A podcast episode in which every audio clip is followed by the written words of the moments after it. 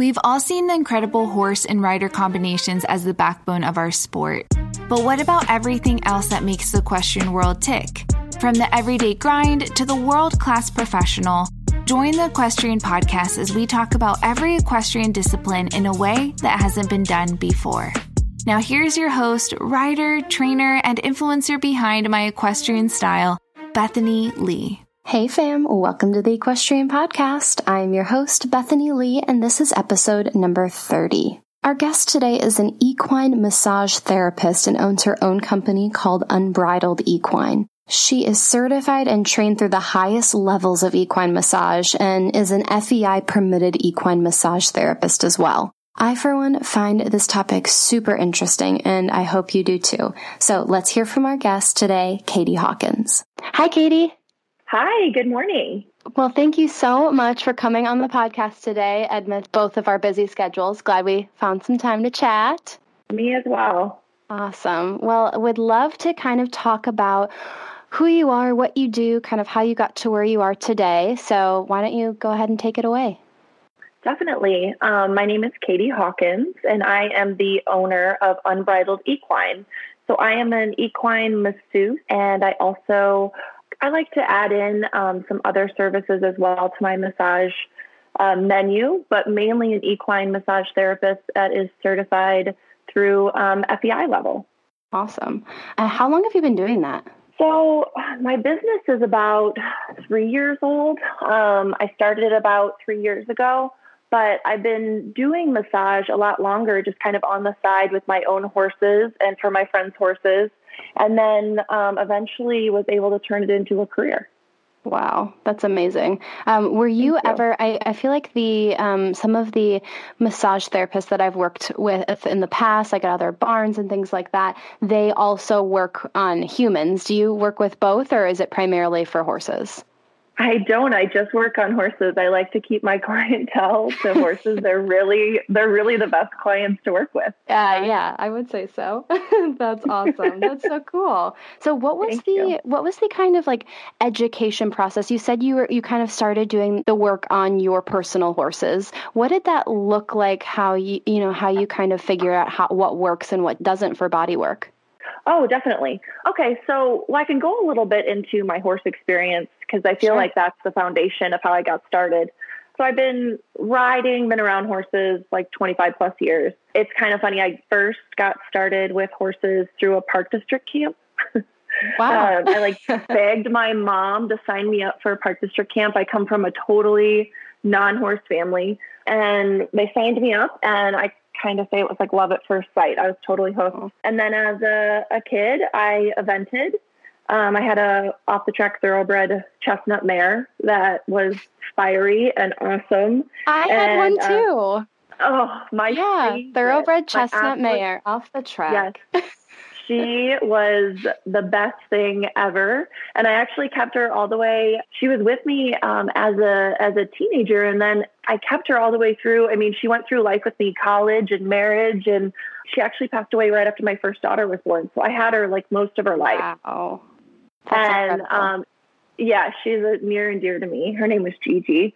And so i evented as a kid you know worked at the barn because my my family was not into horses, the the price point of horses was a little bit overwhelming um, mm-hmm. to my parents. Yeah. And so, yeah, I was one that was at the barn, turning out horses, cleaning stalls. Um, I did all my own care at horse shows. I uh, just was totally hooked. And so, really had this foundational piece of working hands on with the horses, kind of all areas of it.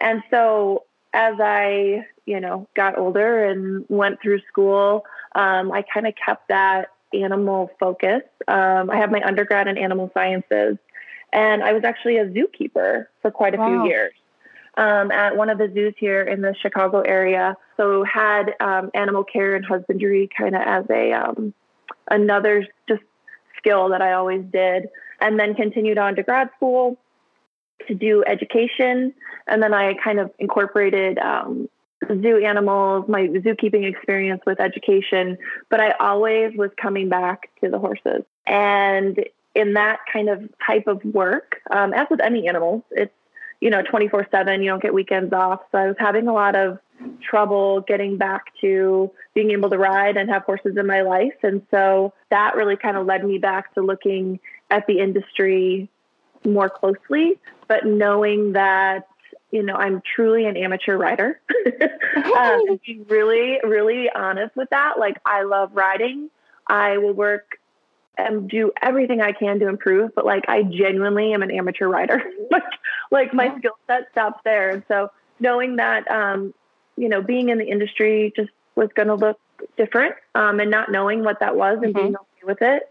Um, and then through my own um, kind of health struggles, I became kind of uh, involved and experienced in um, massage. So um, I have two two young girls, um, a three year old and a six year old, and I had really really tough pregnancies. Um, I had something called hyperemesis gravidarum, where you have morning sickness the whole time, and oh, yeah. which is not pretty. And so I was on bed rest, and um, my, mainly for my second pregnancy, and once I I had my daughter, got back into riding like full tilt and herniated discs in my back. Oh. Um, so I have three herniated discs now that they wanted to do surgery on. And I just decided that before I did surgery, I wanted to look at an alternate route. So really dove into human modalities like chiropractic and massage, homeopathic doctors. I also work with a naturopath, which is a um, offshoot of chiropractic, but looks a lot at soft tissue and how that relates to to illnesses and and injuries. And so that led me into looking at that route while kind of simultaneously my hunter that I had, Oscar, was getting older and I thought like, wow, wouldn't it be cool to help him as he ages and has injuries and issues to do kind of the same stuff that was working for me and my injury. So that led me to the Rocky Mountain School of Animal Acupressure and Massage, which is based out of Colorado. Um, a wonderful program.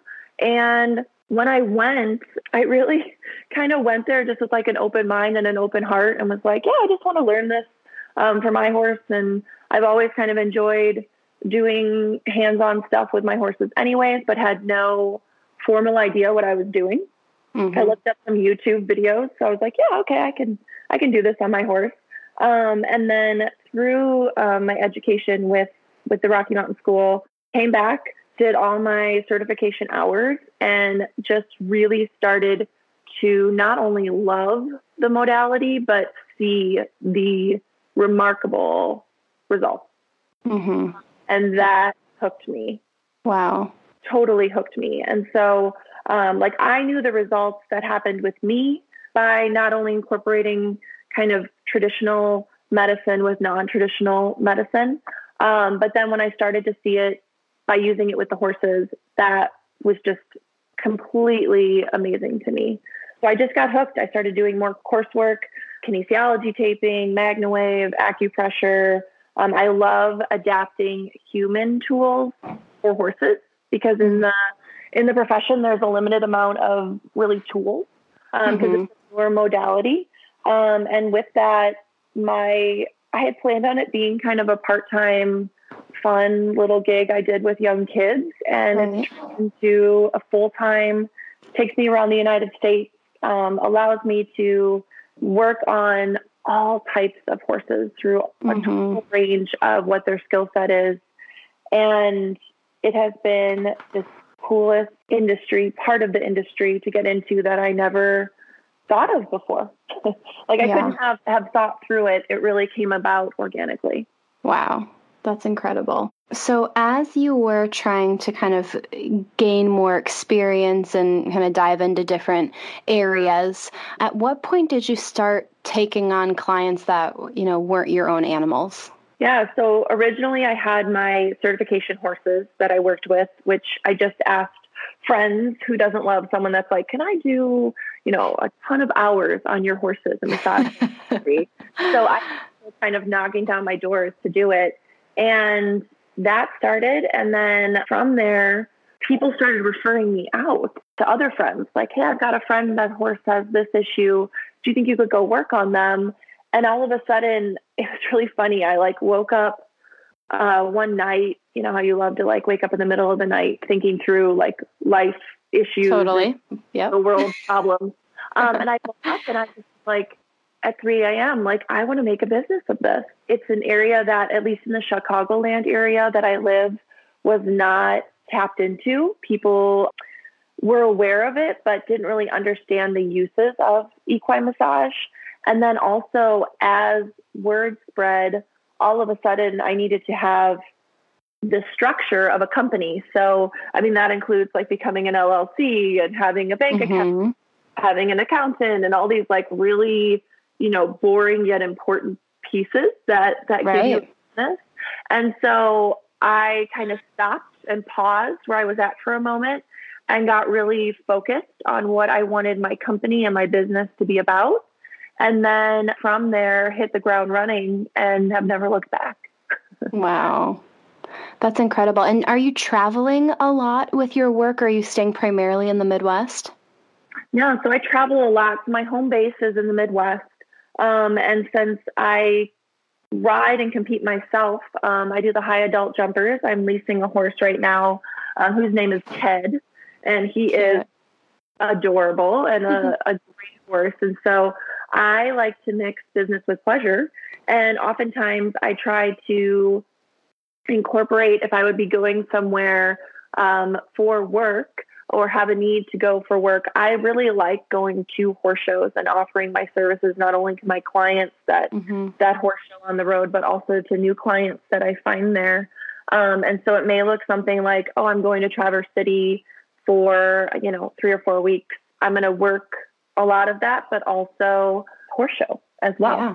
And then like this winter, I'll be coming down um, to Florida for WEF for the season. Um, again, I'm going to horse show while I'm there um, and keep my hobby and my sport, but while also really being there if my focus is work. So it's taken me kind of all over the United States. And now with FEI certification, I would like that to maybe include international travel. So I feel like it continues to grow and evolve, but travel is something that I really enjoy. So um, I like I like keeping that as part of my business that I also travel and work with clients on the road. Amazing. Awesome. We're going to have to hang out when you're in Florida for the winter. So I will be there all winter long. oh, perfect. Well, as we have a snowstorm right now in Chicago, I am like oh, counting days until I can get there. That um, is so funny. I, I love Wellington and I, I love getting down there and everyone's kind of in one spot, you know, yeah. which doesn't always happen. So I'm able mm-hmm. to connect with some clients and, and friends that I haven't seen in a while, but also the level of competition and just being totally immersed in it is probably one of my favorite parts of the year. Yeah, that's amazing. No, that's so funny. I'm I'm from southeastern Wisconsin, and so um, I was even I was just watching the Packer game last night, and there was like a full on blizzard, and I'm like, "Yep, I'm good in Florida. Thank you very much." Right? Yeah. Don't don't leave there. like, um, no, I am not a cold weather person. It's just this is where my family has become established, mm-hmm. and luckily, I have a very understanding husband that that gets that not only my work and my sport just you know i have to go to florida for the winter mm. but also for my own sanity yes. getting out of this arctic tundra um, i think is good for mental health as well Totally. That's so true. Yeah. How do you, because I, I feel like our schedules are fairly similar, and it's definitely been something that my husband and I have had to juggle a bit as well. That I'm, you know, constantly traveling. I'm with my clients, uh, going to shows and gone a lot. I mean, even uh, Wellington's only about four hours from uh, where I live in Jacksonville, but it still is, okay. go- you know, I'm still gone. How do you manage to juggle all that? And you obviously obviously have two young ones at home and your animals and, you know, life in Illinois. How do you balance all of that with work? You know, that's been an interesting learning curve as I've taken on my own business and started that while, yeah, raising a family and prioritizing a marriage. And I would say it's been a village. Yeah. um, it's been, it's really um, being very purposeful and aware of what my goals are.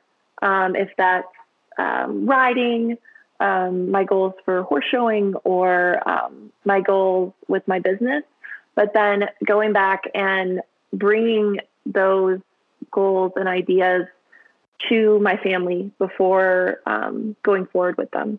For example, last year after coming home from Wellington, I just felt like my girls needed me at home. So I slowed mm-hmm. down my travel schedule, slowed down my show schedule, and really, um, you know, got centered in what my family needed at that time. I can say I have the absolute best nanny in the world that awesome. loves loves my children and allows me to do my job when without her my family wouldn't have the rhythm that we have right. but i think on top of that like my husband is kind of the the rock and so he keeps everything kind of centered and and and solidified and that allows me to kind of be the one that goes off and does things um, right. so that balance in our relationship as well um, but i think there's oftentimes that I will be overdoing it and kind of going constantly and, you know, wanting to have ambitions in all facets of my life and then really having to take a step back and be like, okay, what do I need to prioritize? Because there's only so many hours in the day. Where can I give myself grace? Mm-hmm. I.e., like, oh man, I did not ride as much as I wanted this week. Or it would really be helpful if I actually, you know, had time to work out and prioritize mm-hmm. that. Or yeah. it be like, even for example, like we just had Halloween and knowing that as a kid, you know, your your mom being there for your school Halloween parade is so important. And due to having the autonomy over my business, um, where I can say I'm taking Halloween off because I want to be a mom and be around that day. Mm-hmm. Um, so I feel like it's knowing that I have all these pieces that I want to do, but being realistic about what I can do. And it waxes and wanes. Like sometimes it's a lot of, um, okay, this is going to be time that I want to do XYZ with my company. And then sometimes it's like, no, I'm needed at home. I have to flex to allow time for that. Right. And then I'll be in Ohio showing at WEC um, next week. And so that also looks like planning ahead. I mean, it's going to take, you know, my husband changing his work schedule, my nanny being on board, my in laws coming. It's mm-hmm. kind of mm-hmm. this like balancing act at all times. Yeah. Um, but just having so much gratitude that by organizing that and having those people in my life, I'm able to to do these really amazing um, opportunities, like going to a horse show and showing my horse and being able to work at the same time it's just something that I don't feel is it's different for every person. Mm-hmm. And I think it's been unique kind of balancing the kid aspect of it, like having kids and still prioritizing that piece um, right. while still moving forward as a working mom and having goals and ambitions of, for myself. Because I think there's nothing better than my girls see their mom live out her passion. Yeah. Yeah, that's such a good point. I love that. Let's switch gears a little bit and talk, uh, kind of get into massage a little bit because I have a lot of questions. I oh. have had a bit of experience uh, working with a body worker fairly closely when I was uh, when I was working at a barn in California, and would love for you to kind of talk about the differences because I know a lot of us have our horses see uh, massage therapists or body workers or um, have chiropractic work or um, shockwave, TheraPlate, um, magnetic blanket, like all of those kind of therapies. What would you say is the differences between all of those? Uh, I mean, especially, um, do you consider yourself a massage therapist like and a body worker, or is there like a distinct difference between the two terms? Yeah, Bethany, that's a great question. I do consider, I, I kind of look at it two ways. So I do consider myself primarily an equine massage therapist, but body work kind of being the umbrella term over different modalities such as MagnaWave, like you said, like TheraPlate, even like the Bemer blanket, like all these mm-hmm. different tools that are available that work on the horse's body specifically.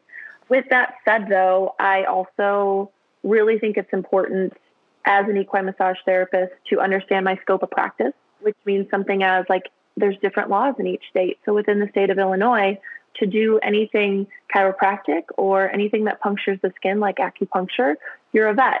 Now that's mm. different in each state, but I want to know what is my scope of practice within my state and where I'm working. Um, and then that also leads into why um, massage therapy is right for the horses that are within my my practice. So mm-hmm. um, why I always say like I want to there I want to use this resource appropriately and where it's needed so that people feel and see it, we wouldn't there's so many benefits to it but there's so many options out there right. so using what's best for your horse and so obviously i'm biased towards massage therapy but i also know that at times it's out of my scope of practice like i really think you should see a chiropractor an equine chiropractor for this sure or wow like acu- acupuncture would do more than i can do with acupressure right now let me mm-hmm. refer you to somebody else and so I think that umbrella term of equine bodywork um, is out there and really gives a good idea of what these modalities are under. Mm-hmm. Yeah. I mean, what makes a horse a good candidate or maybe a not so good candidate for massage therapy? That's a good question. So I really look at it as I've never had a candidate that's a bad candidate for massage therapy because I think it benefits all horses. Yeah. I think it's what the goals are for for that horse in particular. For example, you may have a horse that's recovering from an injury. Okay, what would that what would massage look like for that horse that's coming back from say a suspensory issue? Okay, well they mm-hmm. might have been on stall rest, which makes them really stiff. They might have some edema because they haven't been moving around. The blood fluid, lymph fluid, everything's kind of settled. Um, they're not in their normal routine. Maybe they're not getting turnout. Um, and oftentimes, what I see is when a horse is injured and if that has, you know, let's say um, shockwaved and done stem cell therapy in the suspensory, that horse has been compensating elsewhere in their body. So mm-hmm. the the issue is fixed, but looking at it from a holistic lens, there's other stuff going on because the horse had to compensate for this injury or this area that was hurting. Um, and then other horses that I see, you know, a lot are horses that are athletes, mm-hmm. um, are horses that are showing, that are in consistent work, um, that as part of their healthcare routine, um, having massage therapy really allows a non invasive, drug free way to get an idea of what's going on with the horse's body and then appropriately give them what they need. Because I think oftentimes when we think about getting a massage um, as a human, sometimes we go because we want relaxation. Sometimes mm-hmm. we go because our, you know, we our neck or our shoulder or some part of our body is hurting. Right. Um, and then there's also the piece that massage can be brought in as a tool for self care. When I talk to clients about their horses, and yeah, I mean, the relaxation and the emotional health is really just one piece of it. I think it's fascinating that with massage, I get to touch every muscle in the horse's body. Right. And when do we do that? Like as as horse owners and caretakers and trainers, like we groom the horse, but we're using a brush. Uh, we might rub our hands over an area, but like when's the last time you know we went down and like felt their pectoral muscles? Right we don't really do it. You know, right. it, just, it doesn't fit into our routine with our horse. And mm-hmm. so having kind of a, a big snapshot of what everything feels like while being able to improve muscle health. So there could be, you know, tension in an area that the horse, I like to say, like muscles never lie. So it's their way of communicating with me what's going on. So the communication obviously is nonverbal, but they are very open with their their thoughts during mm-hmm. massage. Um, mm-hmm. So oftentimes, like I call them releases, like licking and chewing. Um, mm-hmm. I mean, my biggest compliment while I'm massaging is when a horse takes a big poop. Like, yeah. oh, that's that's so nice of you. like you really like it. Um, but they are constantly showing me what they need based on the nonverbal communication. And that's the piece that I really connect into because mm-hmm. that's the horse helping me understand how they are going to heal. And on top of it, it's really cool for the horse because it's one of the only times in their in their daily life that somebody's just giving to them. Mm-hmm. Like I have no, I don't need anything from them. Um, right. I am truly there to just take care of them. And yeah. so oftentimes that's a, a really neat opportunity for them that they don't always have. The types of horses, the benefits are going to be there for all of them. What they need from those benefits we based on what they're doing in their life, even if it's just a, a pleasure horse or an aging horse. You know, we we manage them sometimes in a stall. They're only turned out a couple hours, maybe a day. Um, they might have old injuries. So yes, it's just a pleasure horse, but there's still aspects going on that need attention. And so my my goal is to always come in from a soft tissue perspective. What's going on? And then I love to work one on one with the owners and for us to talk about what they're feeling as a rider or what the horse has been communicating to them. And then we work as a team to figure out what the horse needs. Right. So let's say you are going to be looking at a horse for the first time, doing like your first kind of consult. What tell me like your thought process as you are first kind of getting your hands on that horse? So I always start with like connecting with the horse in some way, like energetically coming up and connecting with them. Sometimes that is like kind of where I use their third eye, which it just like us is like at the center of their head. And it's so interesting when I first work on a horse and I have to come in with the right energy myself. So if there's, you know, stuff going on in my life, I've got to drop all that at the door and be mm-hmm. there for the horse but also connecting in with them on my intentions of why I'm here. I mean, I think horses know what we're feeling, obviously, sometimes even when we don't. So coming in and connecting with them, however that looks, um, if it's a horse that maybe is a little bit more hesitant about it or is hurting, when the horse is hurting, their whole body language and demeanor is going to be different. Um, and so oftentimes it's me just connecting. And then from there, I have kind of a sequence that I like to start with on horses the first time I'm working on them so I can feel every muscle. Sometimes my sessions the first time can be an hour and a half, upwards of two hours, um, depending on the horse, how slowly I need to move, um, what's going on, how the horse is communicating. But my goal is to feel the soft tissue everywhere. And then as I'm learning what the horse is feeling, what's going on, then I really tailor what I'm doing to that horse. So that may mean that this horse needs some trigger point therapy in their triceps because their triceps are sore. Or main areas that I might see is like, okay, they're a little bit back sore, something's going on. They've been, you know, they're at a show, they've been working really hard. Well, what works best for them on their back? And I have this plethora of tools that I come with. Is mm-hmm. it myofascial release? Is it they need some deep tissue work because they're actually going to allow me to do deep massage work on that first time. Sometimes it takes a while to let them let their guard down and let me do that.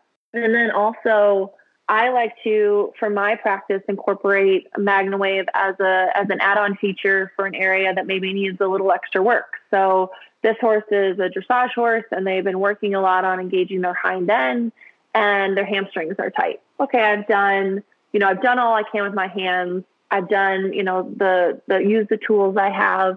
I still think there's a little bit more there that could release, and that's why I like to have a plethora of stuff that allows me to work on the muscle that they need it in the way that they need it. Got it. And what's the difference between MagnaWave and Shockwave? Okay, so Shockwave um, has to be done by a veterinarian.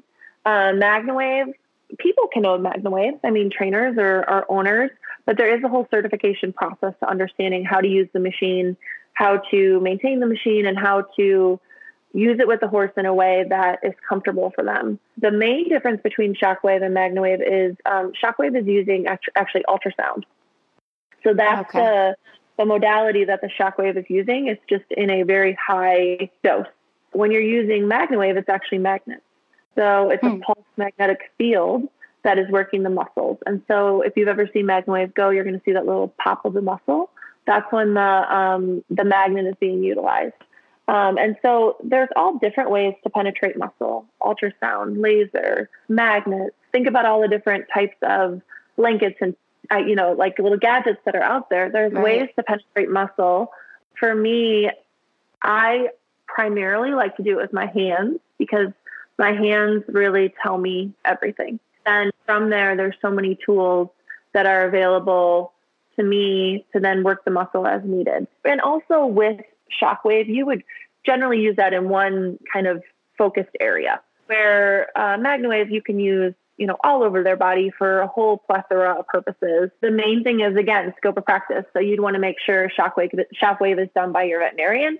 Uh, MagnaWave that you know you want someone that's certified in it that understands how to best utilize it. Sometimes I'll have a horse that I've done all the work I can with my hands. I think this horse would really benefit from MagnaWave. And I don't do MagnaWave by itself, but there's practitioners that do. So I'll refer them out to somebody that does just MagnaWave um, because they're going to have maybe a stronger machine, different kinds of attachments. Um, and so to me, it's like this this team approach of looking at of how we can help this individual horse. Got it. Got it. So when you are working with uh, clients on a consistent basis, uh, what's kind of the average of how often you see a horse? Uh, that that honestly, people always ask me like, when do you want to see my horse again? um, and it's a great question because I tell them the horse will let you know. I don't like to. There's some horses. Let me take that back. There's some horses that are consistently showing um, that we know massage is an important part of their healthcare regime of mm-hmm. uh, you know routine of stuff.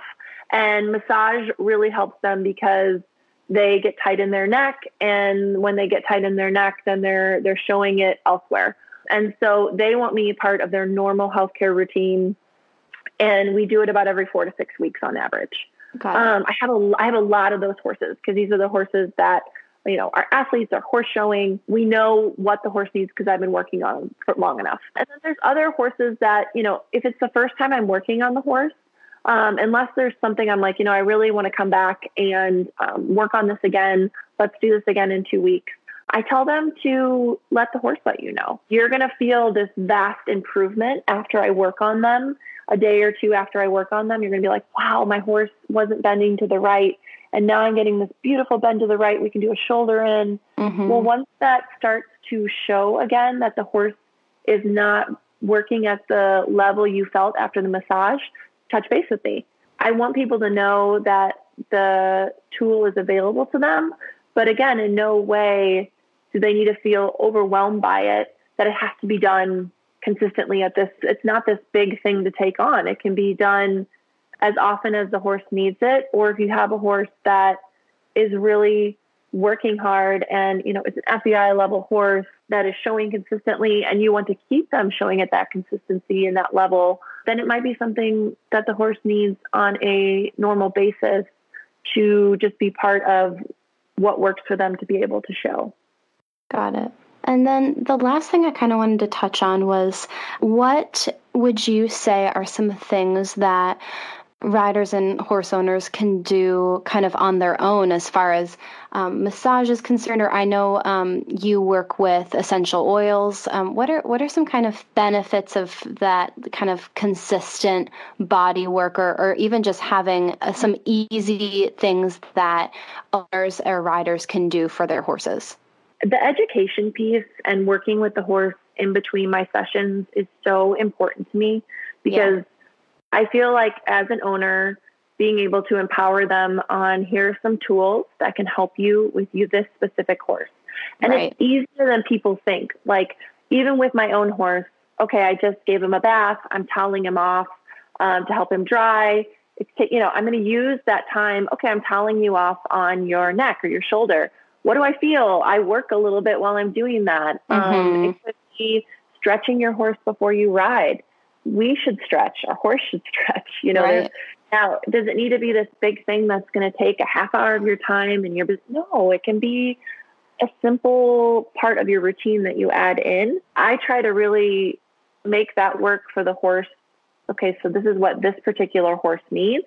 Um, I'm also making educational videos um, that show some of the basics because they're not good research based educational videos on massage for owners hmm. are not readily available. Right. And so, what are some basic things that you can do with your horse? I'm able to explain that to a lot of owners and trainers um, after their session. Like, hey, here are some ideas I have moving forward. Right. Can you help me maintain this?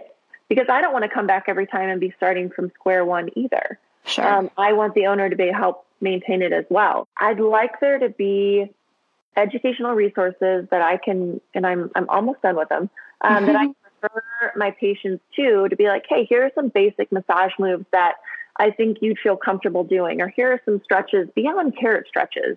Right. You know, okay, this horse really needs to stretch out their pectoral area and their shoulder. Here's a stretch you can do with this horse. Mm-hmm. And empowering the owner that they can be part of their horse's health care as well and them feeling confident in in doing it. And so that education piece, I think it goes back to kind of the foundation of what I went to school for as well. It's like non formal education. So education kind of out and about, either in a zoo or at a barn, um, is really near and dear to me. Um, and I think also in educating people about massage and what it looks like and how it works and how they can be part of it, even just makes them more comfortable with the modality itself. Right. Yeah. And um, I know on your website, uh, and I, I, just had asked you about essential oils, and I know they're uh, from like me personally using them in the past that there are certain oils that help with you know any like muscle problems or tightness or stiffness but there's also definitely kind of like a emotional aspect or you know just overall well-being um, to oils what what do you find is like the most useful to use on horses so I use um, essential oils in my massage. Oftentimes I let the horse pick. Yeah. so maybe I'll have like two or three that I'm like, you know, I'm feeling like these might work for this session today. Uh-huh. The horse always like chooses what they want. It's fascinating. Oh, you should try it. Like have like two or three oils out and offer it to them.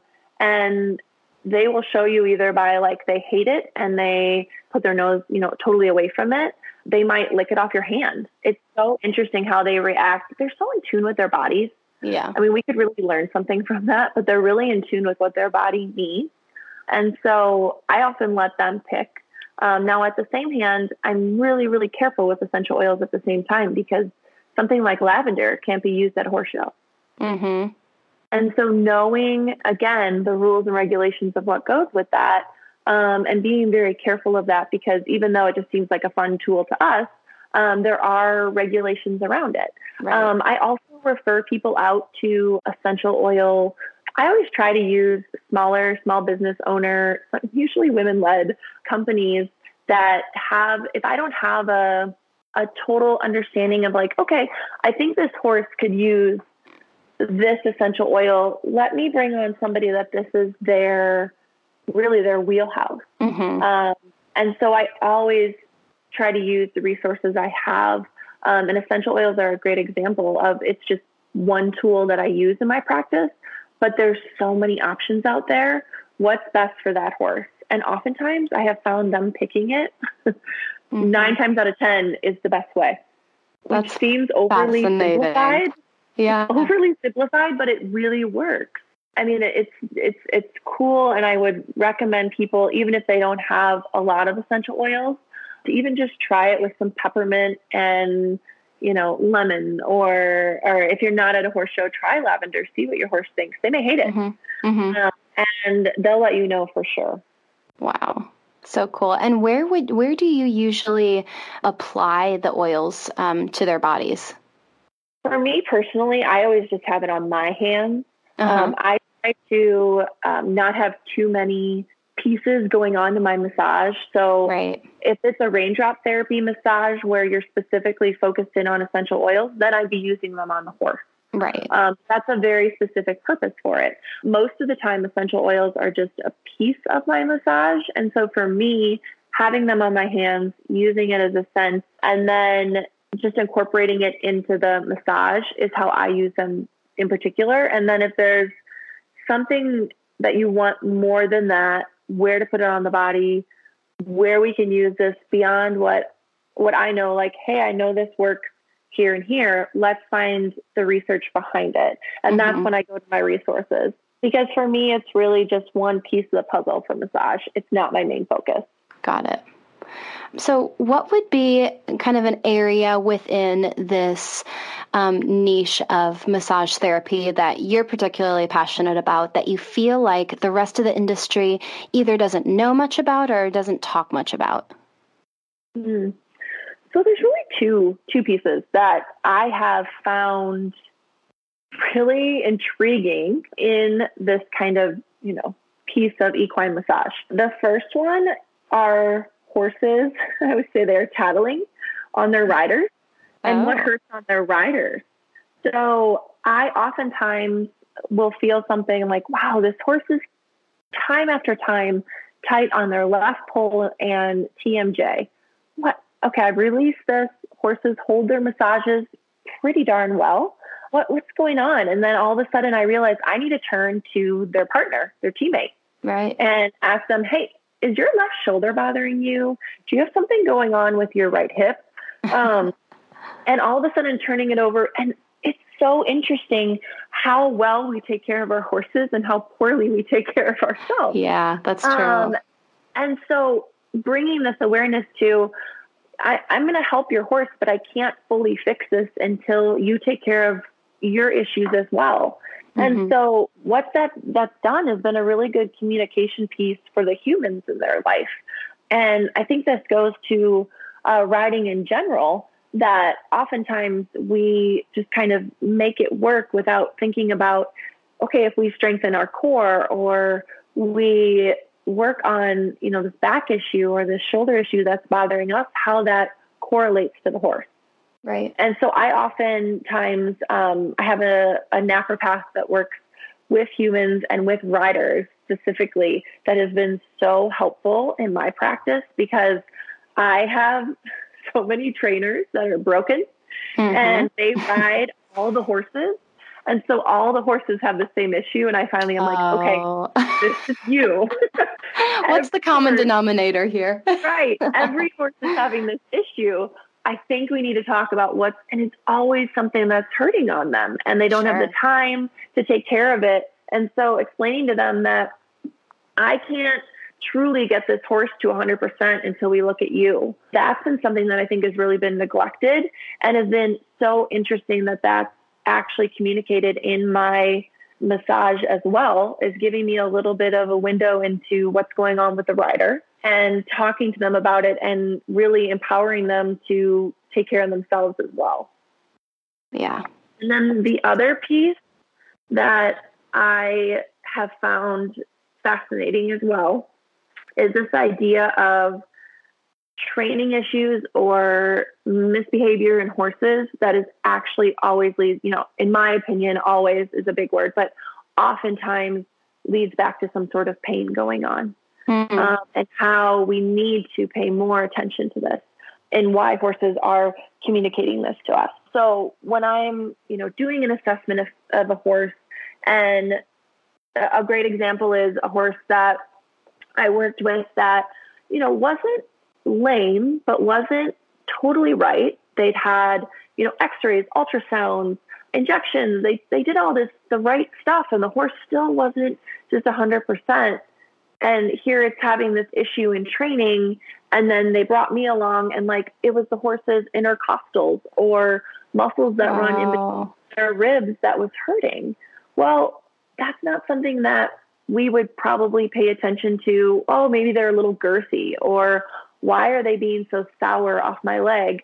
You know, mm-hmm. I'm going to spur on. Like, not that these training tools are bad. I think they need to be part of your arsenal of things. But when a horse that normally doesn't have an issue or all of a sudden starts showing a behavior or a personality that that isn't what you normally know going back to is there a pain somewhere going on and assessing that and really mm-hmm. paying attention to that because i do believe in my heart that all horses want to be good like Absolutely. i don't think there's there's horses that are out there like i really want to dump this person today maybe there's some yeah. that are a little cheeky, but you know, overall, I think in their heart they want to perform and do their best.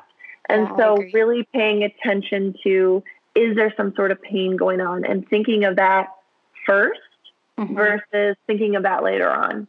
Um, and that's something, that yeah, that I feel really passionate about because I've seen it time after time where I work on a horse, their pain decreases, and the rider tells me about all that they're able to accomplish now that in their training that they hadn't been able to. Mm-hmm. And was that pain piece holding them back? Yeah. Yeah. So, I mean, I feel like what you're saying is that if if you have a an owner or a rider who is wanting to invest in having their horse work with a massage therapist such as yourself that they should probably also make the the time and the investment to check out their own body and make sure because I mean otherwise it's it, you're you're starting from scratch over and over and over again and the horse is going through the same pain and stiffness over and over again if if you're not taking the time to make sure that you're balanced too. The body worker that I worked with in California was also uh, worked on humans, and he would always like align me or whatever when he'd come mm-hmm. out and mm-hmm. do the horses. And he's like, mm-hmm. "Oh, you're about you're gonna go ride ten horses tomorrow, and it's gonna go back to, to how it was." and it's so true. Totally. It's like, oh my gosh, that that kind of like parallel. And I think you're so right with the idea. I mean, even with our crazy thoroughbred chestnut mares off the track, they're at their core, all they want to do is please their owner. And I think a lot of the time, horse, horses are either so misunderstood, and you know whether that's with their training or kind of like what you were saying, there that they're in some sort of pain or discomfort. And so finding ways to kind of uncover those areas and, and understand our animals better, I think that will help us keep everyone happy and get closer to our goals. So I feel like those, those two things that you touched on are um, really important aspects for sure. Thank you. Yeah, I love when these things present themselves like that. That wasn't my intention going into the you know into equine massage, and here mm-hmm. there's all these bigger ideas that are coming out of it. And those are the pieces that I love to not only on my own research, but talk to other professionals about and then help each other understand that, like share the knowledge, share the mm-hmm. wealth, um, and know that the more horses that we can help and is, is that's really what we're in it for. The, the pain correlation to me is just something that more and more riders and trainers are are understanding and, and wanting to understand. And massage can be such a huge piece of that. Totally agree. Well, thank you so much for kind of enlightening all of us with um, some massage therapy information. I found it super helpful. Um, I just wish you were closer, but now that I know you'll be in Florida all winter, I'll have you come by. Be able to see each other. I would exactly. love that. I would love that. And yeah, I mean, the, the nice piece is, I mean, I have my website, unbridled-equine.com. I'm on social media, Facebook and Instagram. And I love, like, when I get to travel, like, working with all new horses, all different types of horses. And then it lets me meet such great people in our industry as well. And I love it when I go to a new barn. I really don't need to sell massage, it works. And give me your toughest horse and I'll show you um, yeah. because that horse wants to heal and wants to feel better. And so being able to share that with as many people as I can, um, and then being able to educate people on how they can do it on their own, like that just just totally fills me. Yeah. Love it. Well, Katie, thank you so much for taking the time to chat with me today. And I'm sure. so pumped I get to see you this winter, but I wish you all me the best. Too. Oh, thank you so much. It was so much fun talking to you. All right, that is all I have for you today. Thank you so much for tuning in. If you liked what you heard, please take a minute and write a review on iTunes. I would so appreciate it. It helps people like you find the podcast, and it helps me get some killer guests. Thank you so much, and I will talk to you next week.